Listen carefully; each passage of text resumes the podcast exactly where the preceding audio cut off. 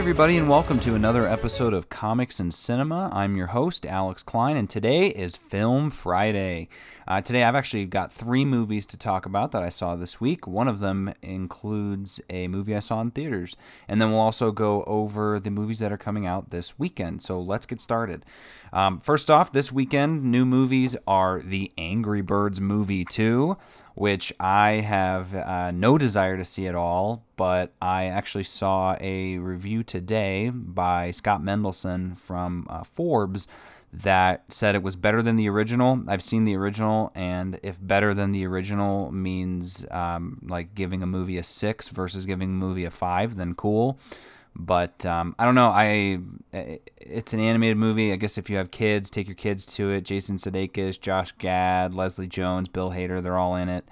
But uh, what intrigues me more is I found out there's actually a um, an animated short in front of the movie called I believe it was Big Hair uh, that sounds like it's really good. So you know, if you're if you're on the fence about seeing this movie, maybe just go check it out so you can see this short in front of it. Uh, the way Scott described it, he said that he wouldn't be surprised if that short saw an Oscar nomination. So who knows? Uh, we'll see. But I guarantee you, the Angry Birds movie is not going to get an Oscar nomination. And I swear to God, if I come back on this podcast. Eh, during the Oscar nominations podcast towards the end of this year, or actually it'd be the beginning of next year, and find out that this movie is on the list of nominations for Best Animated Movie of the Year, I'm going to be upset. And I'm going to be really upset at myself. I'm going to be upset at everyone around me. And you just, you're not going to want to see me in that sort of situation. I actually can't wait until Oscar season comes out so you guys can all see exactly how hyped up and excited I get by Oscar season.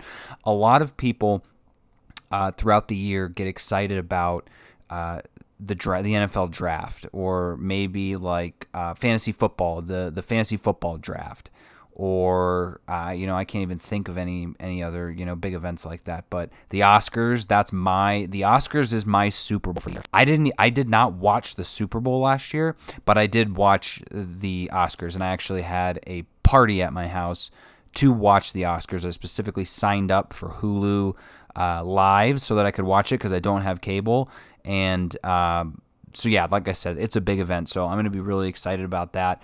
And I will be very unexcited if this movie ends up being part of it.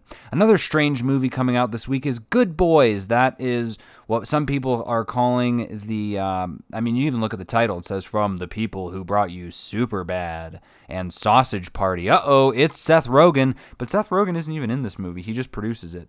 So uh, it's directed by Gene Stupinski and it stars three very young actors Jacob Tremblay, uh, Keith Williams, Brady Noon. I'm also seeing Molly Gordon on here. But uh, if you guys haven't seen the trailer for this movie, I would highly recommend watching the trailer before you decide to see this movie because a lot of this movie is hinging on that it's a Seth Rogen movie or that it's a movie made by Seth Rogen. Uh, I've heard it called the Superbad for sixth graders, which is all fine and good, all that sounds really interesting, right? But then you look at the the posters and marketing material at this point for Good Boys, and they are blatantly showing the giant R rating on here and saying you must be this tall to see this movie with all three of the kids clearly not tall enough. So I wonder if those kids aren't tall enough to see this movie and those kids aren't old enough to see this movie, why is this movie rated R? Um, because I've specifically seen the uh, um, the R-rated trailers, and all three of them swear a lot and are in really awkward positions that I don't. And and, and again, I, will I'll probably say this on every podcast. Art is subjective. Somebody is going to like this movie, and I imagine a lot of people are going to probably enjoy this movie. It's a short 89 minute movie, which means realistically it's probably like 85 minutes, 86 minutes with, with credits. Um, it's at a 59 on Metascore, which is in the uh, yellow, so it doesn't, it means it's eh, not great, but I mean, there was even there was even another uh, another poster that had something about I can It was like you won't believe what these kids are saying, and it's like why is the marketing of this movie about pay it pay to see a movie where you get to watch little kids swear and be inappropriate? And Granted, I'm sure there are a lot of you out there who that was something that happened when you were in sixth grade or fifth grade or whatever. I, you know, it happened with me. There were kids when we are playing football, you know, a couple of hex were thrown around, a couple of HE double hockey sticks were thrown around, and Um, but yeah, that's that was about it for me. Certainly not the situations I'm seeing in this movie. And for me, Jacob Tremblay, I actually really like Jacob Tremblay. Um, I'm trembling right now just talking about it. I like him so much. He was in Room, which was a phenomenal movie. He was in, I was going to say Harold, but uh, I'm getting ahead of myself on a movie that I'm going to talk about later. Uh, not Harold, but uh, it was the movie where he uh, it plays a disfigured person, and uh, that was oh Wonder Harold. Um, but he was also in Before I Wake. Didn't see that, but he was in The Predator. He wasn't great in The Predator. He was okay, but it looks like again, man, these people are popping up. He's apparently playing Flounder in The Little Mermaid. He was in an episode of The Twilight Zone and I know I saw him in something else. That's right. It was the Book of Henry, not Harold Henry. Uh, and I actually liked that book. Critics did not like that book, but I enjoyed it. I or book the movie. Um, I, I thought it was a good movie. This movie, I don't know. I don't know. I can't decide if I want to even bother seeing it or not.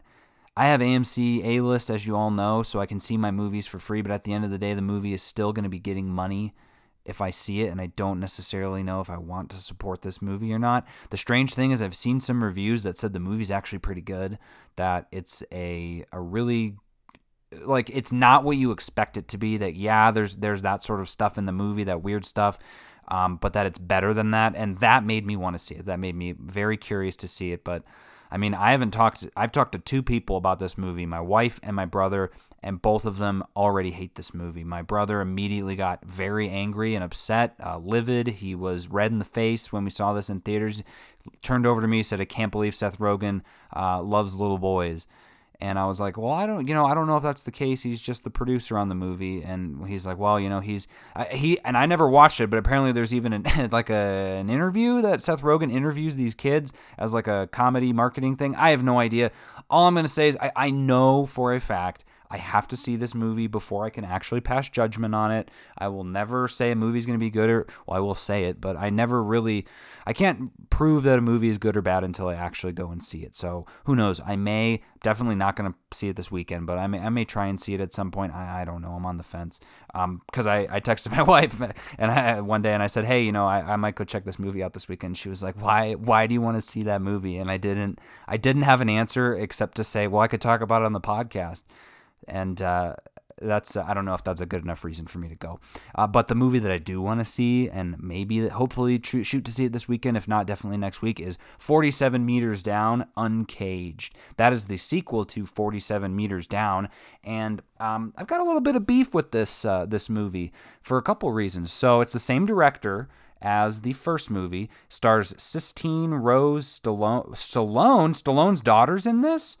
Um, that's impressive. If so, uh, but uh, yeah, so let's just start with the director. So uh, Johannes Roberts or Johannes Roberts, he directed 47 Meters Down, Storage 24. Uh, he clearly likes movies that have numbers in them. That's um, you know that's great. But uh, okay, I'm to click on Sistine Rose Stallone. So Sistine Rose Stallone, Nia Long, Corinne Foxx, and John Corbett are in it. Essentially, a completely different cast than uh, than the first movie.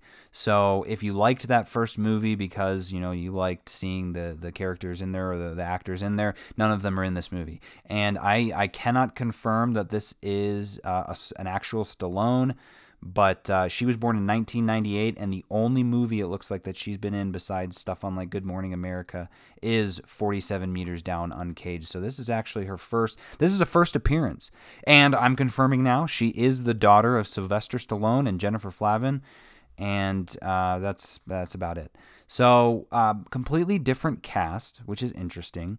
And when that movie came out initially, that's what that that's a movie like Crawl. It's a very stressful movie to watch, to be in, and I like that sort of stuff. No matter how, and, and, even they're saying it here 14 girls diving in a ruined underwater city quickly learn they've been entered, that they've entered the territory of the deadliest shark species in the claustrophobic labyrinth of submerged cage. Uh, submerged caves, not caged because it's uncaged.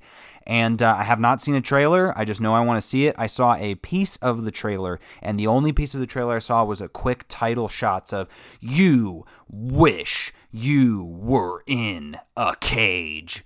Uh, obviously, because they're not in a cage and there's sharks chasing after them. So I'm looking forward to it just to get spooked. But the biggest nitpick I have is when this movie initially came out, the first one, um, they said, "Oh, a sequel is is confirmed," and the sequel's title was 48 meters down, and I thought that was a great title. I was like, "That's awesome! It's you know one more letter or one more number, that's great." But now it's just 47 meters down, uncaged. I don't know. I feel like that's kind of confusing. Blinded by the Light is coming out, which is uh, doing well. It's at a 70 on Metascore. This is a movie about uh, 1980s during uh, Ma- Margaret Thatcher's Britain. A teenager learns to live life uh, understand his family, and find his own voice through the music of Bruce Springsteen. So, um, I don't know. I mean, there's been a lot of movies coming out recently that are. You've got um, the Queen movie, uh, Bohemian Rhapsody, which I, I, loved that movie. Rocketman, which I haven't seen yet, but you, there's just a lot of. Oh, and then I just saw the uh, Judy Garland, the trailer for that Judy Garland movie with uh, um, Renee Zellweger. There's just a lot of music biopics these days, and this movie sort of, sort of feels like a derivative of that. In that, yeah, it's not about Bruce Springsteen, but the entire movie is going to be about Bruce Springsteen and his music. So if you love Bruce Springsteen, probably check this movie out. I uh, I enjoy Bruce Springsteen. I'm not a, not a fan by any means. Like I don't go, you know, I'm I don't listen to him every day. So I I, I don't think I'm going to see that one. I'll probably catch it when it comes to the library. Uh, and then the other one is Where'd You Go, Bernadette? That movie was supposed to. This is with. Uh, no way. I actually had no idea. This movie was directed by Richard Linklater. Um, is has that always been that way? A loving mom becomes compelled to reconnect with her creative passions after years of sacrificing herself for her family. Her leap of faith takes her on an epic adventure that jumpstarts her life and leads to her triumphant rediscovery. And it's Cate Blanchett. So Richard Linklater's directing Cate Blanchett, Judy Greer, Kristen Wiig. Man, this movie's actually starting to look good. Uh, th- why, Richard? Man, you're killing it, dude. Um, this movie was in trailers a long time ago, like last year, and I'm actually curious to see if maybe there's some sort of news about this or not. But um, it, it it was in theaters last year, or it was in trailers last year, supposedly to come out this year and um, it never did. And then suddenly the trailers were gone, and we didn't see anything more about it. And I was like, this is really strange. And then the trailers came back this year, and I was like, oh, I guess they're starting to do it now.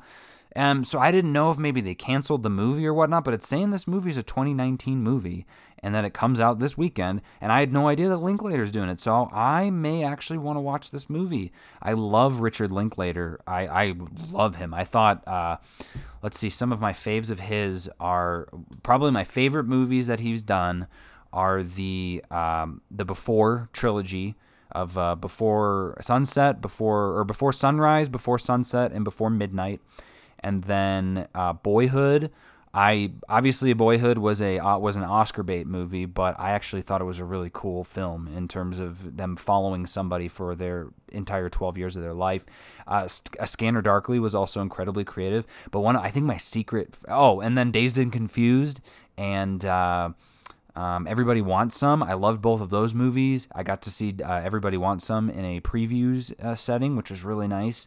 And but I love Slacker. Slacker is probably one of my favorite movies of his just because it's such a brilliant movie. So I may check this movie out. And I love Cate Blanchett. She's one of my favorite actors as well. I loved her in Thor. I loved her in Lord of the Rings.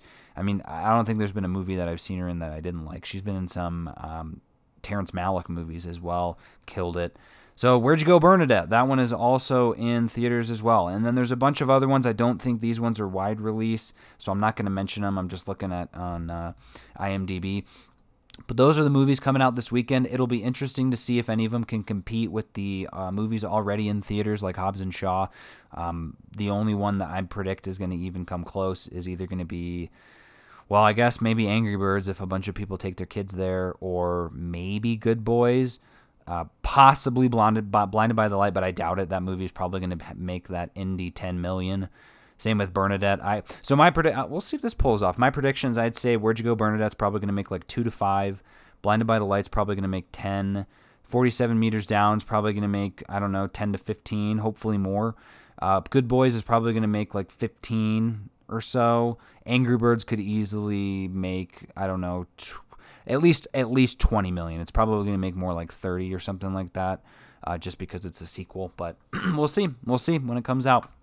So I saw three movies this week. And what's funny is all there's. It seems like every week so far there's been a theme in my movies that I watch, and I, I don't plan this. I don't ever anticipate it, but obviously as it gets going, it makes me want to continue. So last week the film the theme was anime. I saw a lot of different uh, movies based on mangas or anime movies. Uh, this week is horror, and so this week the three movies that I saw, I saw The Curse of La Llorona, and then I saw the 1973 The Wicker Man and then in theaters, I saw Scary Stories to Tell in the Dark. So, Curse of La Llorona came out earlier this year, April 19th, and it actually did pretty decent at the box office, enough where if they announced a sequel, I wouldn't be surprised at all. But uh, the movie itself was very bland. It so if you, it's so tough these days because there's a lot of scary movies that come out especially movies that are based in the Conjuring universe. You've got and the Annabelle movies, the Conjuring movies, The Nun, and now you've got this one, which they kind of distanced themselves from saying it was a Conjuring movie, and that's probably because it wasn't that great of a movie. They didn't want it to stain it, but they reference the Annabelle series in this movie. And uh, what the short description is ignoring the eerie warning of a troubled mother suspected of child endangerment, a social worker and her own small cl- kids are soon drawn into a frightening supernatural realm. And if that sounds like every other scary movie that you've seen, that's because unfortunately it is. So there are a couple of cool things in this movie. Rain, uh, the the players in here are Linda Cardinelli, uh, or Cardellini. Uh, I love Linda. She's great. She's great. She was great in um, the Marvel movies. She was great in um, God, it's not not New Kids Kids on the Block. The um, that's the TV show from way back in the '90s. Um, was it the '90s? I, I, I have no idea. But she was in she was in Scooby Doo. She played Velma. She was in Legally Blonde, Brokeback Mountain. But um, obviously, I didn't watch enough episodes of that TV show. Freaks and Geeks. That's what it was. Okay, there we go. Um, so she's she's great, and then the two her two kids did a okay job. They weren't the necessarily the best, but you know they're little kids. Raymond Cruz was in this movie, and he played the sort of priest. Besides the other priest, Tony Amendola, who's kind of the is the priest from Annabelle. He tells Linda like, "Hey, I know a guy, and so that's uh, Raymond, and he was an interesting he was an interesting character. He had some he was a I believe the pronoun it's like a, a curandero, essentially a, a, a Mexican healer, and um, he was probably besides Linda my favorite character in the movie. And unfortunately, the one of the other reasons I really wanted to see this movie, and you're going to start sensing a theme in all these movies that I talk about, not these ones, but just in general, is uh, Patricia Velasquez. And I did not even know that was her name, but she played Anck-su-namun in The Mummy and Mummy Returns alongside my Scorpion King in The Mummy Returns, though she had no, um, you know, love affair with Scorpion King. She only had it with um, um, Imhotep. But uh, so, and I loved her in those movies as a kid. I had a huge crush on her. Same with uh, Rachel Weisz. Uh, they just those movies obviously changed my life when I was a kid. So to find out that she was in this movie, I was like, no way! Like, let's see how she's doing. How you know how how she been since the Mummy? That was freaking two thousand and one. She is, uh, and and she's a pretty young actor. She's born in nineteen seventy one, so that's she's like in her 40s, mid to mid to late 40s, and um, she she was purposely not looking good in this series. So she's actually the she plays the troubled mother suspected of child endangerment. So Linda Card- uh, Cardellini, she uh, she's a social worker, which was an interesting twist because it kind of gives her a hardened stance on everything. So things don't particularly scare her. She still freaks out a lot in the movie, but she's kind of she's been hardened by, you know, being a social worker. And so she goes to this place. This lady's uh, been you know suspected of, of uh, harming her kids. She gets inside and there's all these symbols and weird stuff on the walls. And the lady's like no like and there's a closet door with a bunch of symbols and stuff. And the lady's like no no don't go in there. And the the police officer she's just like take her away. And so they actually take the mom to I think they take her to jail, maybe not right away, but the kids are in this closet. And in classic dumb scary movie fashion, she like opens the door, "Are you guys okay?" And the kids are like, "Close the door." And she's like, "Why?" And they're like, "We don't want her to get us." And she's like, "No, come with me. I'll keep you safe from her." And the whole time, the absolute whole time, you're like, they're not talking about her mom. They're talking about La Llorona. And La Llorona, she was uh, scary. So that's that's what I'll say. La Llorona herself was super scary. She there's a lot of jump scares in this movie. There's this weird thing though where she's like she's corporeal sometimes where you know she's like a spirit you can't touch her she's kind of and but then other times she's a completely physical person like um, i think at one point linda hits her with a bat and i was like oh okay. So is she a ghost? Is she not a ghost? I have no idea. But the, the whole curse is that la llorona back in the 1600s um, her husband cheated on her and in a jealous rage she drowned her kids in the river. And when she realized, oh my God, I did this, she then drowns herself in the river and is now cursed for all eternity to um, search for kids to become her kids, essentially. And she just drowns kids, is essentially what it is.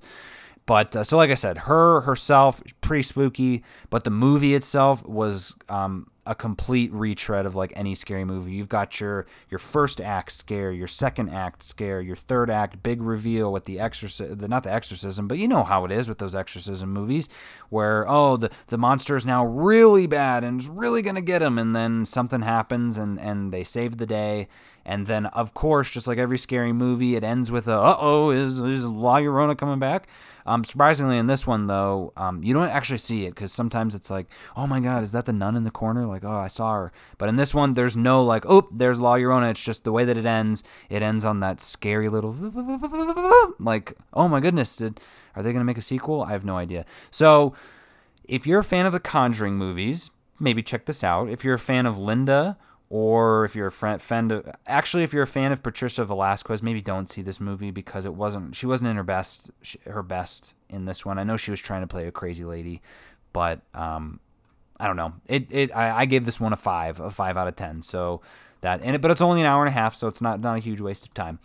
Uh, next up is The Wicker Man, and this is a movie that's been uh, a long time coming for me. I uh, for those of you who don't know, I saw Midsommar earlier um, when it came out, the weekend it came out, and that movie was was awesome. That movie was really good. It was not what I expected it to be, and it left me disappointed after I left the theater. But the longer I've had to think about it, I've realized how, what a good movie it was and how I shouldn't have trusted my expectations so much. I thought Midsommar was going to be an incredibly scary movie, just like Hereditary, and it's not. It's not a scary movie. It's it's uh, like a uh, but it, it's basically the Wicker Man. If you if you've seen the Wicker Man, it's it's a slow burn build up to absolutely crazy stuff that happens at the end. But there's probably two jump scares in the entire movie. So um, after seeing that, my brother was like, "Oh, I he he he had an extra copy of the Wicker Man." The 1973 Wicker Man, because so far I've only seen the clip of Nicolas Cage going, "Not the bees, not the bees," and um, I had I wanted to check that out, but I wanted to see the original first. And so he was like, "Here's here's a copy," and it was the uh, extended edition. So my initial thoughts watching this movie, and I don't know if any of you've seen this movie, but um, and I don't know how to describe it, but it's like compared to the movies that are coming out today, compared to you know any movie you want to compare with that's coming out today, The Wicker Man is not that good of a movie. It's it's the the film quality is terrible. The acting is so so, and it's just it's a weird situation because it's it's a British movie, and um, so like every, everyone has British accents. There's a lot of singing in the movie, and the songs are super weird. It's just you. It seems like a lot of the extras in the movie weren't the greatest actors so I, I noticed certain things when i'm watching movies like in these scenes where there's a there was a bar of people singing and so yeah i'm watching the guy who's doing the singing but i'm also looking at all of the other people in the bar and there was just certain characters where you can tell they're like they don't know how to act and that's fine that's fine. It doesn't take it away because i really liked this movie. I gave this movie an 8 out of 10 um, it was a great movie for what it wanted to be and just the the story behind it was great because again it's it was like midsommar so it's about a a, a police officer gets a notice of a missing child uh, on this island and goes there and this whole island is essentially a cult like a, a semi cult. They're basically just a community, and that's and that's what is so interesting about this movie. Even as quote unquote bad as it was, you can still see the themes in this movie, and enjoy them going like oh wow that um, there's some really high level topics in here of uh, that come about when you talk about cults or when you talk about these sort of like communities. So he gets there, everyone, no one knows who this girl is. They're all like, I have no idea. And he's like following with up. He goes to a school and he's like, Do kids know who this girl is? And all of them go, Nope.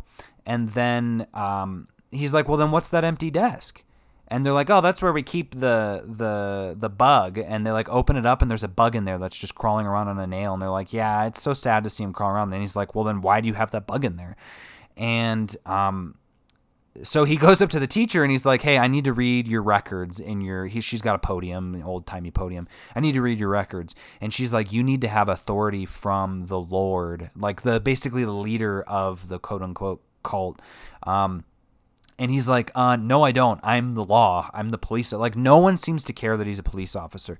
And so he's like, if you don't do this, I'm gonna I'm hauling you back to the mainland to arrest you. Opens it up. Sure enough, the girl is in the records and she's gone. He's like, okay, so all of you are lying to me. What's going on? And so, and again, this this is um, this is a 1973 movie. Spoilers are out the window at this point. Essentially, they sacrifice this girl to um, to their gods. They don't really, they sort of go over it, but that part doesn't matter. They basically sacrificed this girl, they burned her alive. And um, everyone's okay with it in the whole town. And they're like, yeah, that's, it was a ritual. It was part of a ritual. And I think at that point it was because the crops weren't growing and uh, he's absolutely isn't having it. And this guy who plays uh, who plays the guy, he um, yeah, it's what is it? It's Edward Woodward. I don't think I've seen him in anything else, but he did a good job. He did as good a job as he could. Um, and then Christopher Lee is actually in this movie as Lord Summerisle, who is the Lord. And um, cool fact, he actually did this movie for free. He, um, I think it was that he just he loved this movie so much, and um, or he was he believed in this movie so much that he he wanted to just do it for free. And it, like I said, if you've seen Midsommar, I think you'll really like this movie after seeing Midsommar because it has a lot of the same themes as Midsommar, where they're doing things that are a part of rituals, and it's like, okay, yeah, that's wrong, but who are you to say that it's wrong? You're saying it's wrong because of your own beliefs, but we have different beliefs. And in our little community here, everyone's happy, everyone's minding their own business. We're not hurting anyone on purpose. We have like zero crime. And, uh, but then, yeah, we sacrifice people sometimes. So it's a it's a it's a head concept like well what side do you agree with? Do does there even need to be a side? And um so yeah so he he figures that out and then he starts he's like oh yeah that's it. I'm going back home. And so he like hops on his his boat plane and it's broken. Of course they probably broke it. But by the end of the movie he um they're like okay we're we're they're basically gonna burn him alive. So they're like we're gonna we're putting you inside the wicker man. And there's this giant wicker man that uh, he they they take him inside lock him in there basically and light the wicker man on fire. And the reason that they're doing that is because the crops have not been growing well. And he's screaming as it's burning like that's not the reason why. It's all about science. And uh, yeah it's again the acting is really funny and I would recommend watching the extended version uh, because my brother told me he said he watched the theatrical version, and some of the stuff is in different areas in the theatrical. Like there's this scene where a lady's singing and dancing in her in the in room, and um, he's like he the inspector can't fall asleep. It's like he's being put under a spell, and apparently that happens like at the be towards the beginning of the movie, and in this in the extended it happens like in the middle. Why they would do that, I don't know. The only weird part about it was the scenes that were bonus scenes, maybe that weren't in the original movie, they were the worst quality in the world. So like you could tell you know how like when you're watching a they're like watching a deleted scene of like the deleted scenes on Avengers Endgame um, the movie itself, crystal clear, crisp, but then in the deleted scenes, Rocket Raccoon kind of looks way less CGI because they didn't do all the work because they didn't think it was going to be a good scene.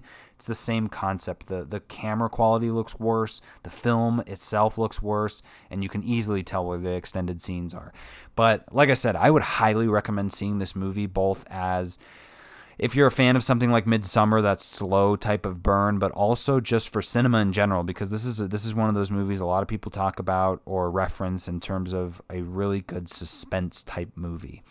And so again, this movie was from 1973 from the UK, and um, looks like the budget was 500,000 500,000 British pounds and it made five thousand dollars. Wait, opening weekend in the USA in 2013, it made five thousand dollars. That's weird. That's just what. Uh, oh, okay, so it's an extra 11 minutes. The the movie is 88 minutes long. The extended version is 99 minutes long. So um, check it out if you're interested. Like I said, I would recommend it. I, I think it's an interesting movie to talk about and a good movie to to to have a laugh on again because the you know the quality isn't that great. And that leads us to our final movie, which is the Scary Stories to Tell in the Dark film. That movie came out last weekend and is directed by and this is I've been wanting to talk about this for a while. Um, there is a comedian that I saw on a set in Denver. His name is Andrew Orvedahl, and uh, he was also in the Amazon. I think it was like one season of the Amazon show Those Who Can't, um, show about some teachers. I think he played the gym coach, and um, him and I had chit chatted a long time ago on Twitter, and that's why he he always was in my mind because he looks a lot like the guy that's on my um, like the app for my bank when the app opens up, it's got this couple walking down a road and it looks just like him. So I'm always like, he's always on the top of my mind for some reason. But what's interesting, his name is Andrew Orvedahl, and the director of this movie is André Øvredal. it like just two letters off, very strange. Uh, André Øvredal does um, did the autopsy of Jane Doe. He did Troll Hunter. He did um, Future Murder and Tunnelin. And uh, Autopsy of Jane Doe is actually on my watch list. That'll be something I'll be reviewing soon because it's uh, on Netflix. And same with Troll Hunter is another movie I've been really interested in as well. But uh, I liked this movie. I thought it was really good. I was a huge fan of the books when I was a kid. Uh, me, my brother, and my cousins, we would always tell them to each other, try and scare each other. And uh, yeah, so there's, I mean, like the big toe, the uh, the high beams, the black dog, the uh, Me Tie Dough-ty Walker.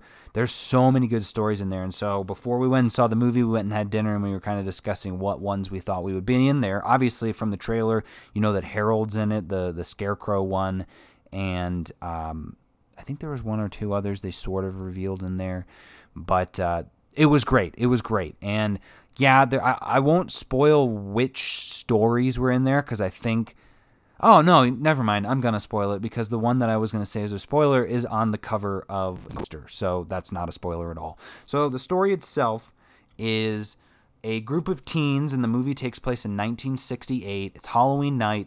They bust into a haunted house, sort of on a dare. The girl of the group is sort of troubled. Her mom ran out on her. She's got she's just got a lot of issues but she loves writing. She's like a good writer, and so she goes into the basement, and and the story is at this uh, at this haunted house.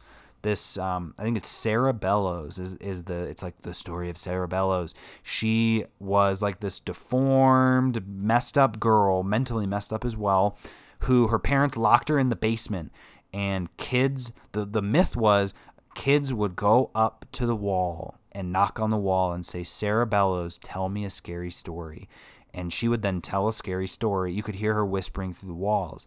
And what it turns out to be is her her doing that, that her book is the book of scary stories to tell in the dark. So it's it's and she apparently wrote all the stories is the way that they're doing it in the movie. And so what you find out is the girl took the book and all of a sudden the book starts writing itself again. And the reason for it is because um, she took the book, but um, I guess she tries to ki- she's trying to kill anybody that basically came in the house and there was a group of like six kids. And so each kid and that's what I thought was really impressive about this is the kids die and some you but they don't die they don't outright die. So like the first kid was this jerk jock and he is the story of harold. So she writes the story of harold. He, he goes into the cornfield and the harold scarecrow like gets off its post and stabs him with a pitchfork and suddenly he start like straw starts coming out of his wound straw starts coming out of his mouth and his fingers. It was really scary.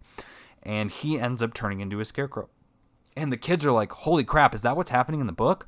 And so that happened. So that so the Harold was one of them. And then uh, the other friend the other kid it was the big toe story which you see in the trailer as well. And that one is scary.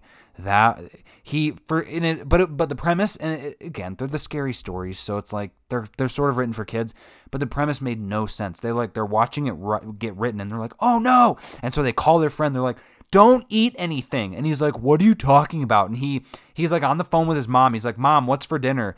And he's like there's some stew in the fridge. There's a giant stew pot in the fridge. He's like oh i'll just have the stew. And he's like what? No there's a stew in the fridge. You didn't make it? Well okay. You know it's like okay that's strike one buddy. And uh so he's like, so he's got the stew there. His friends are like, don't eat anything. And he's like, like, what are you talking about? And starts eating it. And they're like, no, no, no. Like, there's going to be a lady saying, like, where's my toe? Who took my toe? He's like, I don't hear anything. And then all of a sudden he hears, where, who took my toe? And it was like, oh my God, oh my God. And so then he takes another bite of the stew. And guess what, guys? That bite of the stew had the toe in it. Why? Why? How? And he takes like a couple of chews on it too. How do you do that? How do you do that with a toe? And this character was made to be kind of smart, and this this wasn't a smart move. But that the the chick who's looking for her toe messed up, totally messed up. I don't even want to talk about it. I was I had the I had my eyes covered multiple times in this movie because I just the the suspense and it was just crazy. It was too much. So that one was one. The other one was the the red room, and that's the one. And I I they don't show this in the trailer at all, so I won't spoil it. But that one was probably my favorite of all of them because the creepy character is so creepy and so messed up. And, and it was, so it was weird. So like the the toe lady takes the kid away. Like he's he hides under his bed. She comes under the bed and slides him back behind the bed. So he's like got his nails in the floor and he's got nail marks. The two friends run to the house. They're like, oh crap. They like move the bed. The nail marks are there, but the kid's gone. So it's like, where did he go? Like, we didn't technically see him die, but where did he go? And then, so that same thing happens with this other kid. He like disappears inside of this creature. Where did he go? We have no idea. And then you see this in the trailer as well, uh, a piece of it, but the red dot is uh, in this one, which was one of my least favorite stories in there because that's the one where the uh, the girl gets the uh, the girl gets the zit on her face, and it's just. Uh, oh, it's a zit full of spiders. There, I said it. Um, and that scene's also incredibly messed up. Had to cover my eyes. Total mess. But um, as it progresses, like I said, the, the, it sort of wraps itself up nicely. But um, oh yeah, Me Tie Dough-ty Mitai Doti Walker is the other one. That's the one that's in the poster of this. Also completely messed up but it felt exactly like how I had pictured it when I read it as a kid. So they did a really good job of making this movie feel like the scary stories to tell in the dark book and a justification of that being a movie. So you could have easily been like, why are you making this into a movie? Like the book was fine enough. It was interesting. I'm glad they did. I, I like that I got to see it on, on screen. And uh, that made that made it really interesting. So, in terms of the people who were in the movie, almost all of them were newbies. So you the the girl was played by uh, Zoe Margaret Colletti, and then there was another kid Ramon played by Michael Garza. Gabriel Rush played the freaking kid who ate the toe. And then um, who was the other one? Chuck Austin Zajur, and I'm, I'm gonna click on all of them because they were pretty good. They did they did as good a job as they could. Obviously, it was you know they're they're younger actors, like I said with that other one. But Dean Norris was in this, um, the guy who plays uh, um, Walter White's brother-in-law in uh, Breaking Bad. Michael Garza was in The Hunger Games. He played Eddie, and then he was also in Wayward Pines. It looks like. Zoe Margaret Colletti was in Annie, the 2014 Annie. She was also in Wildlife and um, Skin. I think she was in. It says she was in Skin as well. And uh, I wonder if Skin is that movie with Oh no, different movie. No, I don't know what Skin is. And then Dean. Oh, Dean Norris. We know who Dean Norris is. And Gabriel Rush, the guy who could play the toe, he was at oh he was in Moonrise Kingdom and Grand Budapest Hotel. So he must have just grown up a bit because he was obviously younger in those movies. And then Austin Zajur was in Fist Fight and Kidding. Eh, oh, okay. I think I might have remembered him from Kidding. That was a great show. That's with uh, Jim Carrey. But yeah, so th- th- those were the three movies I saw, and I gave I gave Scary Stories to Tell in the Dark a seven out of ten. To me, that is a good movie. Um, so those were the three movies that I saw. I will be back on Sunday to discuss box office and any movies that I see this weekend. But until then, thank you so much for listening. This is Comics and Cinema, and I am your host, Alex Klein. Talk to you soon.